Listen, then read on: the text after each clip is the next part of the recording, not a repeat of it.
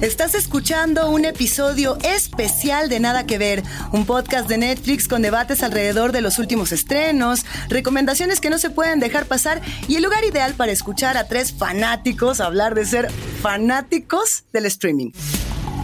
Yo soy Plaqueta y esta semana me eché de una sentada Despierta tu curiosidad con Jonathan Van Ness porque es fabuloso. Yo soy Javier Ibarreche y yo me acabo de volver a maratonear todo The Crown. Todavía no me decido cuál de los dos elencos me gusta más. Creo que mi corazón se va por Olivia Colman, pero híjole, híjole con esa serie.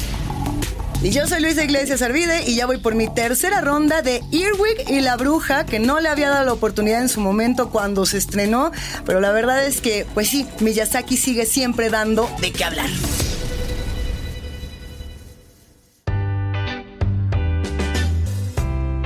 Llegó el Día Internacional de la Mujer y yo creo que está de más explicar por qué no hay que, comillas, festejarlo con una flor, con un meme de piolín que dice lo más bello de la creación. O sea, ya, por favor, no.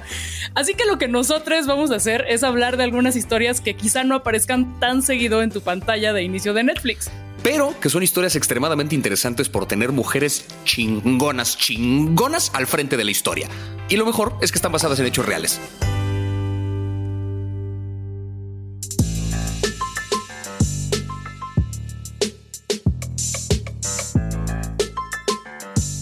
Y bueno, si quieren algunos ejemplos del dicho la realidad supera la ficción, han llegado al lugar correcto. Vamos a comenzar con un plato fuerte, sabroso para chuparse los dedos, con muchas nominaciones y además una historia que debería ser más conocida porque se trata de la primera mujer millonaria que comenzó con muy poco en Estados Unidos, la primera mujer afrodescendiente que llegó, mira, a tronar dedos y a cambiar cabellos y a cambiar historias. Estamos hablando de Self-Made.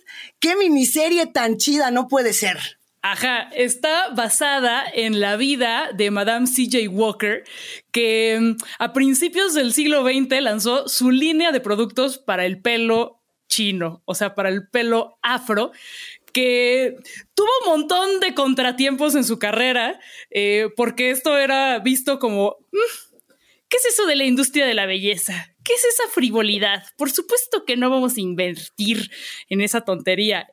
Y ella lo logró, tanto que a la fecha todavía su, que su tataranieta, está al frente de esta línea de productos para celebrar el pelo natural. Sí, es una historia fascinante porque estamos hablando de principios del siglo XX, una mujer que, una mujer afroamericana además, que con sus propios recursos pasa de tener absolutamente nada a montar esta empresa, a convertirla en una empresa millonaria, a eventualmente heredarle un imperio a su hija y a la nieta y a la bisnieta y a la tataranieta, una cosa que a la fecha sigue vigente. O sea, nada más quiero que de verdad quien esté escuchando esto dimensionen un poquito eso. Una mujer afroamericana a principios del siglo XX que por sus ovarios se volvió millonaria, ella sola sin la participación de ningún ahí importante que le diga que no, ella solita. Eso por sí solo me parece bastante loable y justamente la serie cuenta un poco la historia de cómo pasó de haber tenido ella como una historia peculiar con su pelo, porque hay también un asunto cultural ahí importante de la relación de, de la gente afroamericana con su pelo, que de pronto culturalmente se les orilla como a tener esta vergüenza del tipo de pelo que tienen y esconder el afro y a usar pelucas y al hacerlo, cuando Madame C.J. Walker llegó como a plantarse desde un lugar de no, mi pelo es parte de mi expresión, de mi persona, de mi belleza y tendríamos que ser capaces de tener un pelo que corresponda con nuestra cultura, que corresponda con nosotros y que podamos cuidarlo y tratarlo como cualquier otra persona cuida y trata su pelo. Yo lo sabré. O sea, yo esa parte sí se la celebro mucho porque es como de claro que es importante, por supuesto que es importante. Oye, a ver, yo estoy aquí entre puro melenudo, entre puro cabello perfecto, hay que decirlo. Ve nomás, la melena brillante de Plaqueta, la melena estridente de Javi. El hecho de que yo esté así de melenuda y desgreñada es nomás por flojera, se los juro. Les quiero contar algo de volada. Hay, un momento en el que yo me identifiqué mucho con esta serie porque yo estudié precisamente este tema de cultura de belleza y, estética y demás, y yo cortaba las trenzas y las melenas y demás porque me quería dedicar al, al tema de las pelucas. Pero recuerdo mucho que cuando yo empecé a hacer esto, alguna vez fui a ver a mis amigos a la universidad y me preguntaron, oye, ¿tú qué estudias? Y yo, ah, estética, ah, en la facultad de filosofía o en cuál. Y entonces ningunearon esto como si fuera el peor oficio, el peor interés, el peor todo. Ya después un día hablamos de los trabajos más raros que hemos tenido porque yo creo que sería la charla más interesante, pero hay todo un mérito también en redefinir la identidad de mujeres, la identidad de hombres a través del cabello, a través de cómo nos plantamos en el mundo, a través del poder de nosotras y nosotros mismos.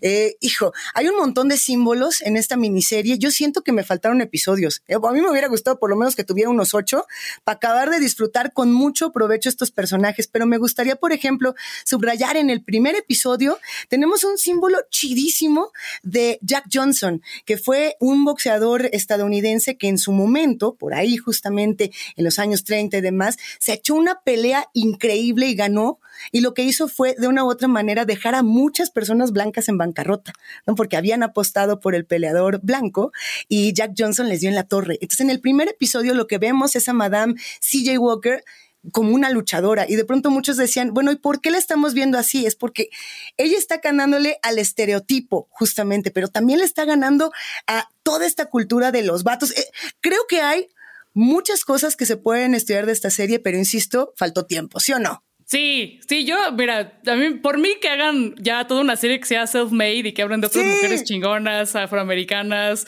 y afrodescendientes de todo el mundo. Tío Netflix, ahí te dejamos. Justo, podría ser una antología ah. sin pedos. O sea, una serie así de cada temporada, sí, a huevo. Algo que está muy chido es que eh, en, esta ficcionalización eh, se toman sus licencias. Por ejemplo, el personaje de Adi, que es la némesis de Madame CJ Walker. ¡Ay, maldita! ¡Maldita! ¡Maldita! Ya dije, sí. Yo necesito era pinche culera, ya. Pero en realidad ese personaje pues, no existió o no era así. O sea, no pero eh, no es gratuito. Se utiliza para hablar de algunos temas como el colorismo, como dentro de las comunidades racializadas, quienes tienen más similitud con el grupo opresor, pues tienen más privilegios, está todo este pedo. Em, y que este es un tema que se toca también a través de otros recursos. Por ejemplo, la Walker Girl, o sea, como esta chava eh, de piel clara, que, de la que eh, Sara no, no quiere tener nada que ver y ella quiere que su marca eh, no se acerque a esta idea de feminidad blanca que estaba tan de moda en la época que pusieron de moda las sufragistas, sino que era abrazar la negritud de las mujeres negras y la belleza tal cual. también está la hija de de Sara, que en la serie es lesbiana, mientras que en la vida real, pues no había manera de probarlo, en realidad se casó tres veces, pero sí que apoyaba a la comunidad LGBT y fue parte del renacimiento de Harlem y de todo este movimiento que se ve un poquito en la serie, pero que ya después pues es muy interesante eh, su papel. Pues deberían hacer una serie de ella. Ahí está, ahí está, tío Netflix, una serie de la hija. Sí, justo lo que es eh, lo que es interesante, o sea, mezclando un poco estas dos cosas, de momentos como lo del boxeo, ¿no? Que vemos en el primer capítulo, que hay estas secuencias de plano de fantasía, donde Madame CJ Walker es una boxeadora que está peleando contra Adi, que es esta mujer cuya madre le dice directamente, Adi, no te preocupes, tú tienes la piel más clara, tienes una vida de éxito por delante. O sea, reforzando justamente estos estereotipos y estas ideas. Y no perdamos de vista que se trata de una serie eh, ficcionada, es decir, a partir de la vida real y de la biografía de Madame CJ Walker, construyen esta historia que para propósito de generar drama, convierte a Nadie en un personaje que, además de que no existió, era una suerte de villana que es como la principal competencia de Madame C.J. Walker en la fabricación de estos productos y que tiene como otra empresa igual de productos de belleza. Arman toda esta historia con la hija y con su relación secreta que tiene con, con quien al principio es su mejor amiga, que deja a su esposo por una mujer. Son estos elementos que o no sucedieron o no se pueden corroborar, pero que están puestos ahí justamente para decir algo más complejo, ¿no? Que están puestos así como para darte una bola de, de temas y de discursos en torno a lo que pasaba en esa época, porque al final el centro de esta serie no es tanto esa parte de, qué tanto sí pasó, qué tanto no pasó, tiene que ver con la historia de una mujer que, insisto, se volvió millonaria por su propio mérito y con sus propios recursos en una época en la que las mujeres y la gente negra tenían todo en contra. Y una persona que estaba, o sea, una mujer negra que además venía de la absoluta nada, logra esto, sí es una historia bastante loable. En ese sentido, bien podrían hacer también un documental. Yo creo que quisiera ver también como la versión documental de esto, pero al final del día es una historia fascinante de una mujer que llegó a ponerle en cara a todo el mundo que sí se podía.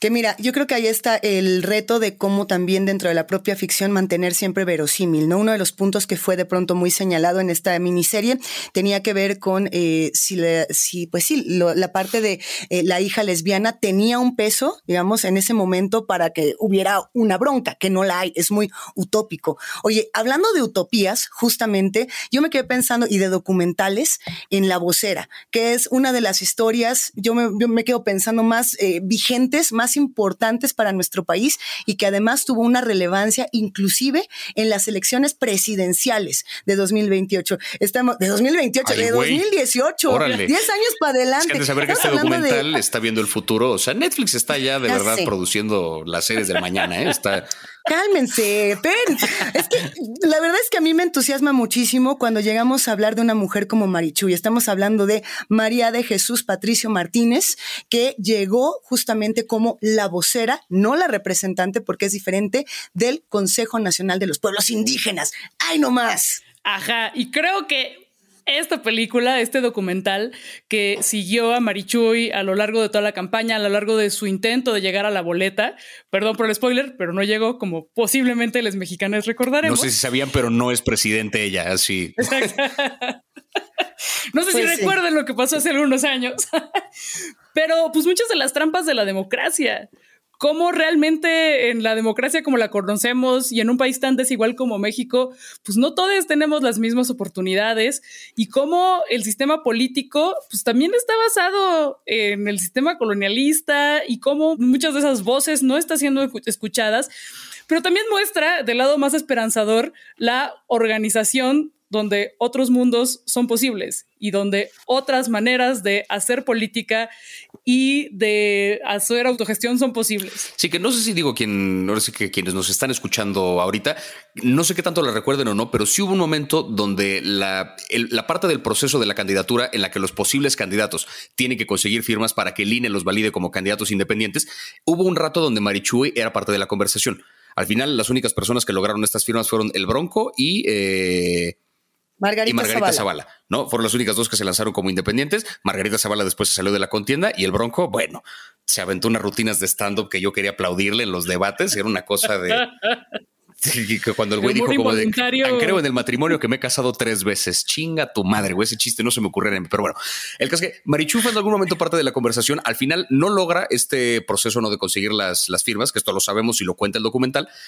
Y para quienes tengan como esta aversión política en contra de ella, para quienes en su momento la vieron y pensaron como de, más allá del tema del racismo, que ahorita lo discutiremos también, que creo que es importante en este documental, para quienes la vieron y pensaron, es que ella qué va a ser de presidente si ni tiene experiencia, si ni sabe de política, yo nada más les quiero hacer la pregunta, ¿sería tan tanto peor que lo que está ocurriendo ahorita? Es lo único que quiero lanzar a manera de pregunta. O, sea, o, lo, que ha ocurrido. O lo que ha ocurrido a lo largo de toda la historia del país. Exacto. O sea, que sería tan terrible tener a alguien que no tiene la experiencia del político. No estoy diciendo que sí ni que no. Simplemente estoy poniendo como sobre la mesa el, pues ya tenemos, o sea, ya hemos visto un poco el modelo de cómo funciona un político mexicano. Pues ella venía a ofrecer una alternativa y además llegó como con una buena intención y llegó sin, sin armar como mayor de triquiñuelas, sin tratar de hacer como trampas. O sea, como que solo fue una mujer que llegó, trató de hacerlo por, la, por las buenas y pues no se pudo precisamente por haberlo hecho por las buenas. Eso creo que también es bastante loable en cierto sentido. A ver, eh, creo que aquí se está tocando un montón de temas bien interesantes que a mí en lo personal me apasionan mucho. Tuve la oportunidad en su momento, en 2018, de entrevistar a Marichuy y de conversar con ella eh, ampliamente sobre estos temas, donde resaltaba constantemente la autogestión y la organización como los dos ejes necesarios. Eh, y creo que, Javi, algo que estás poniendo bien importante aquí en la charla es la experiencia política, porque hay un modelo que en el mundo se entiende por el político, ¿no? Que tiene muchas concepciones y acepciones distintas, desde el buena onda, entre comillas, hasta la rata que se ha encargado de robarnos nuestros recursos y de tener a todo el pueblo oprimido en diferentes naciones. No estamos hablando de ninguna en particular, pero cuando hablamos de México, los pueblos originarios han tenido una organización muy distinta y nos han enseñado a partir justamente de asambleas y de consejos que nosotros podemos autogestionarnos y que no necesitamos de una, una persona que nos diga qué hacer, sino que una voz está ahí para plantear los intereses de todas las comunidades. Eh, a los que nos ha tocado por una u otra razón vivir en pueblos originarios o formar parte de los pueblos originarios del país, eh, sabemos justamente que estas asambleas ocurren independientemente de si los gobiernos quieren o no. El presupuesto participativo, por ejemplo, está ahí. Y creo que inmenso mérito de Marichuy, además de estar ahí plantándose frente a un montón de medios que hicieron todo para hacerla quedar como tonta, como mujer, como indígena y todas estas cosas como si fuera menos, menos, menos, menos. El gran mérito es que además de ello, le ganó a ese profundo machismo que también existe en los usos y costumbres de los pueblos originarios y llegó a decir, ahí está, ahí está, perro. Y aunque no quedó, mira, próxima boleta, de todas maneras, qué gustazo que pudiera ponerse en la conversación el tema de estos pueblos originarios. Qué chido que Marichuy tuvo la oportunidad de que tú la entrevistaras. Porque, ahí en, el, porque en el documental vemos, güey, los pinches viejos de la tele así como de, pero usted qué? Pero así como viéndola con un desprecio, con todo su pinche machismo y racismo. Pero usted que. Y ahí vemos cómo las mujeres indígenas y, los, y las personas indígenas en México se enfrentan a este racismo, este clasismo constante, pero también en, su organización a los militares, a los paramilitares, a grupos armados, al crimen organizado, a los megaproyectos de gobierno y de grandes empresas, eh, todos estos obstáculos que tienen para lograr algo tan simple como eh, la autogestión. Y hay, y hay un tema también que ahora sí que quiero retomar un poco esta idea porque siento que también me hice bolas ahorita que lo dije. Este asunto de el, entre comillas, experiencia política, que es esta idea de estamos hartos de cómo funciona la figura estereotípica del político, como bien apuntabas, Luisa, existe como un modelo de qué es el político y existe como un hartazgo social en contra de esa figura. Entiendo perfectamente que este discurso de como estoy harto del político, traigamos a alguien que no es político, sé que ese es el mismo discurso que en su momento eh, avaló por una figura como la de Donald Trump, por ejemplo, ¿no? Que por ejemplo. Que el güey que decía, es que yo no soy político, es que yo voy a entrar desde el no sé nada de política, entro como un ciudadano cualquiera. Pero quiero nada más, o sea, como apuntar una bola de diferencias cruciales entre una figura como la de Trump y la de Marichuy, que es más allá de que uno es hombre y ella es mujer, más allá de que pueblo, este, de que pueblos originarios y de que un vato millonario y no sé qué, hay un asunto que es la campaña política, la forma en la que hizo campaña cada uno, parte de lugares bien diferentes. Si ven en este documental, de verdad, la forma en la que Marichuy llegaba a hablar con la gente era de verdad la de una persona ni siquiera que llegaba a dar una conferencia, llegaba neta a escuchar. Llegaba y usted, ¿cuáles son sus pedos? Y les decían, quizá justamente por esa falta de, de, estridentismo de, o de factor dramático espectacular, fue la razón por la que no llamó tanto la atención como para que consiguiera las firmas. Pero muy contrario a un Donald Trump que llegó a hacer su campaña desde la megalomanía desde el vengan a idolatrarme a mí, desde el vengan a escucharme a mí, desde el yo tengo muchas cosas que decir y nunca realmente escuchar al otro. Esa es la parte que me parece muy interesante de este documental. Ver una persona que pretendía meterse en la política y que se aventó una campaña por el país con la intención de escuchar. Más allá de si lo hubiera hecho bien o no lo hubiera hecho bien, eso ya es una cosa bien diferente. Eso sí es refrescante, ¿no? O sea, eso sí como Totalmente, totalmente de acuerdo. Y pensar en ello y decir, a ver, no solo lo hizo por la buena, los otros dos que quedaron hicieron trampa, falsificaron firmas, está probado, estuvieron multados. Hay una cosa que tiene que ver también con las mujeres que representan a las mujeres y las que no representan a las mujeres, ¿no? A ver, el hecho de que sea mujer Margarita Zavala no implicaba que representara los intereses de las mujeres cuando lo primero que dijo fue yo estoy en contra del aborto, ¿no? Independientemente de lo que aquí piense cada quien, hay una parte que tiene que ver con la representación política política y social. Marichuy dijo, yo vengo a escuchar a todas y a todos, ¿no? Justo como lo estás diciendo tal cual, Javi.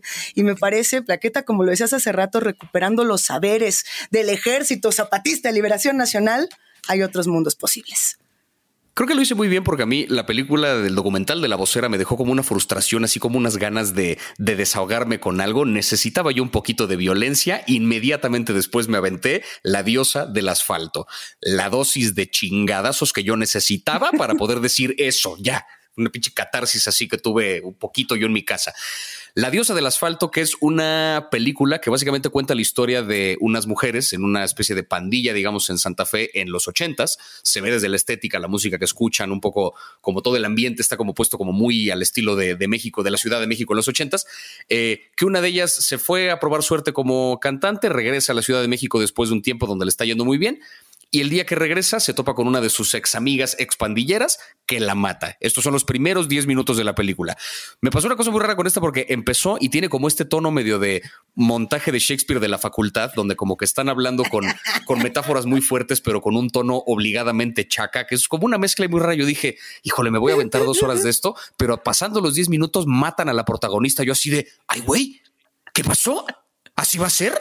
y pues tuve que verla completa porque sí, o sea, al principio parece que te pierde, pero te agarra rápido esta historia y de nuevo es el desahogo de violencia que yo necesitaba. ¿Qué pedo con esta película? ¿Qué pedo con la historia de estas mujeres? Si la consigna ante la violencia machista, autodefensa feminista se hiciera película, sería la diosa del asfalto, porque está inspirada no solamente en cómo eran real, realmente eh, las cosas en los 80 en, en, Santa Fe, que ahora es esta, esta este barrio espantoso lleno de edificios inteligentes donde no se puede caminar y que esto es como súper de varo y, hostil para el peatón. Es una cosa horrible.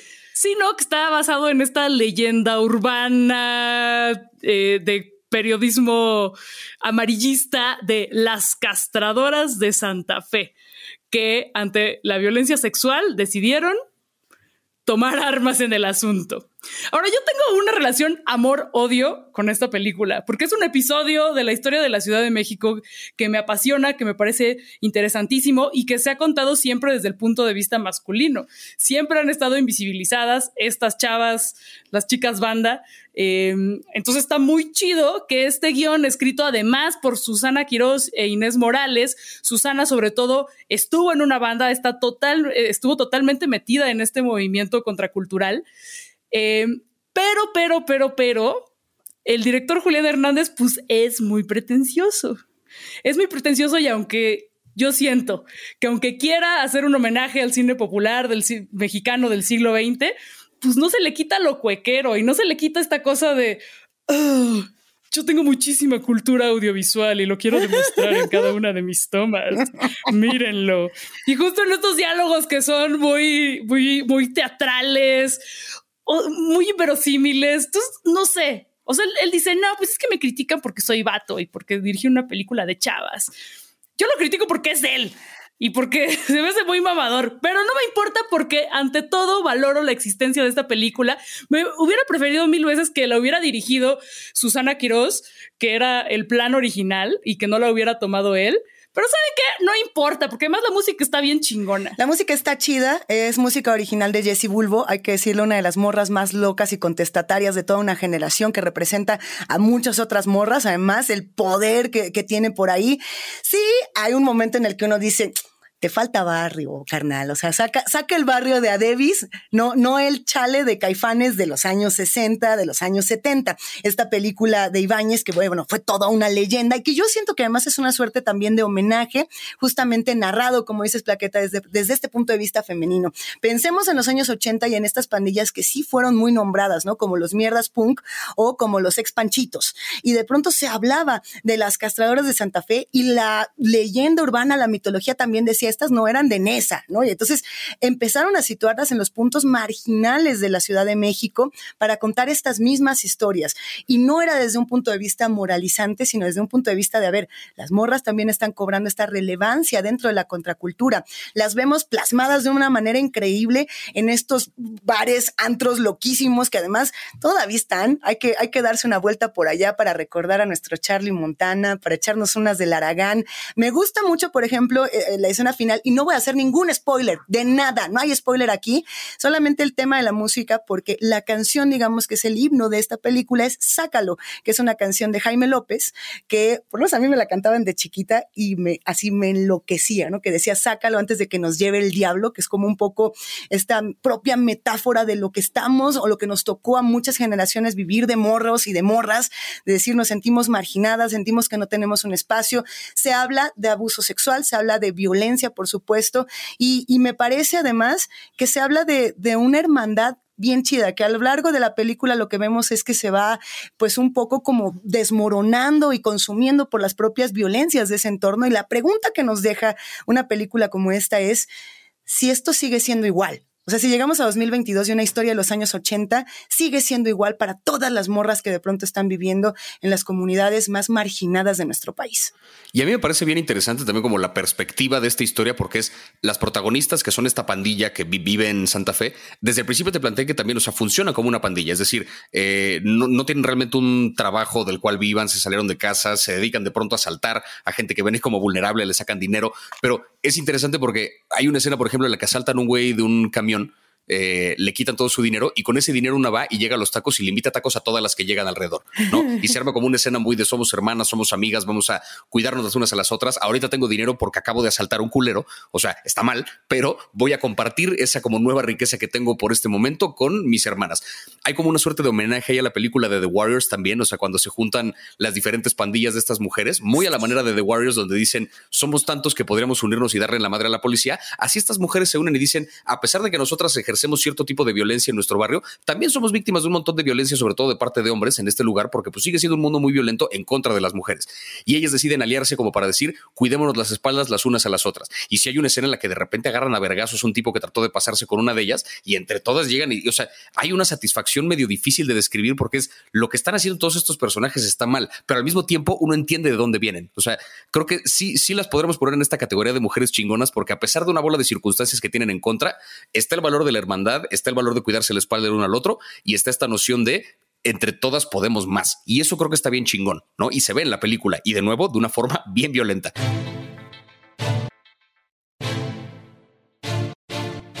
El catálogo Netflix está lleno de mujeres poderosas que contagian ese entusiasmo, así que no dejen de compartir sus recomendaciones similares en nuestra cuenta de Instagram. Y no olviden que todos los episodios están en Spotify, Apple Podcast y otras apps para escuchar podcast. Nosotros no discriminamos.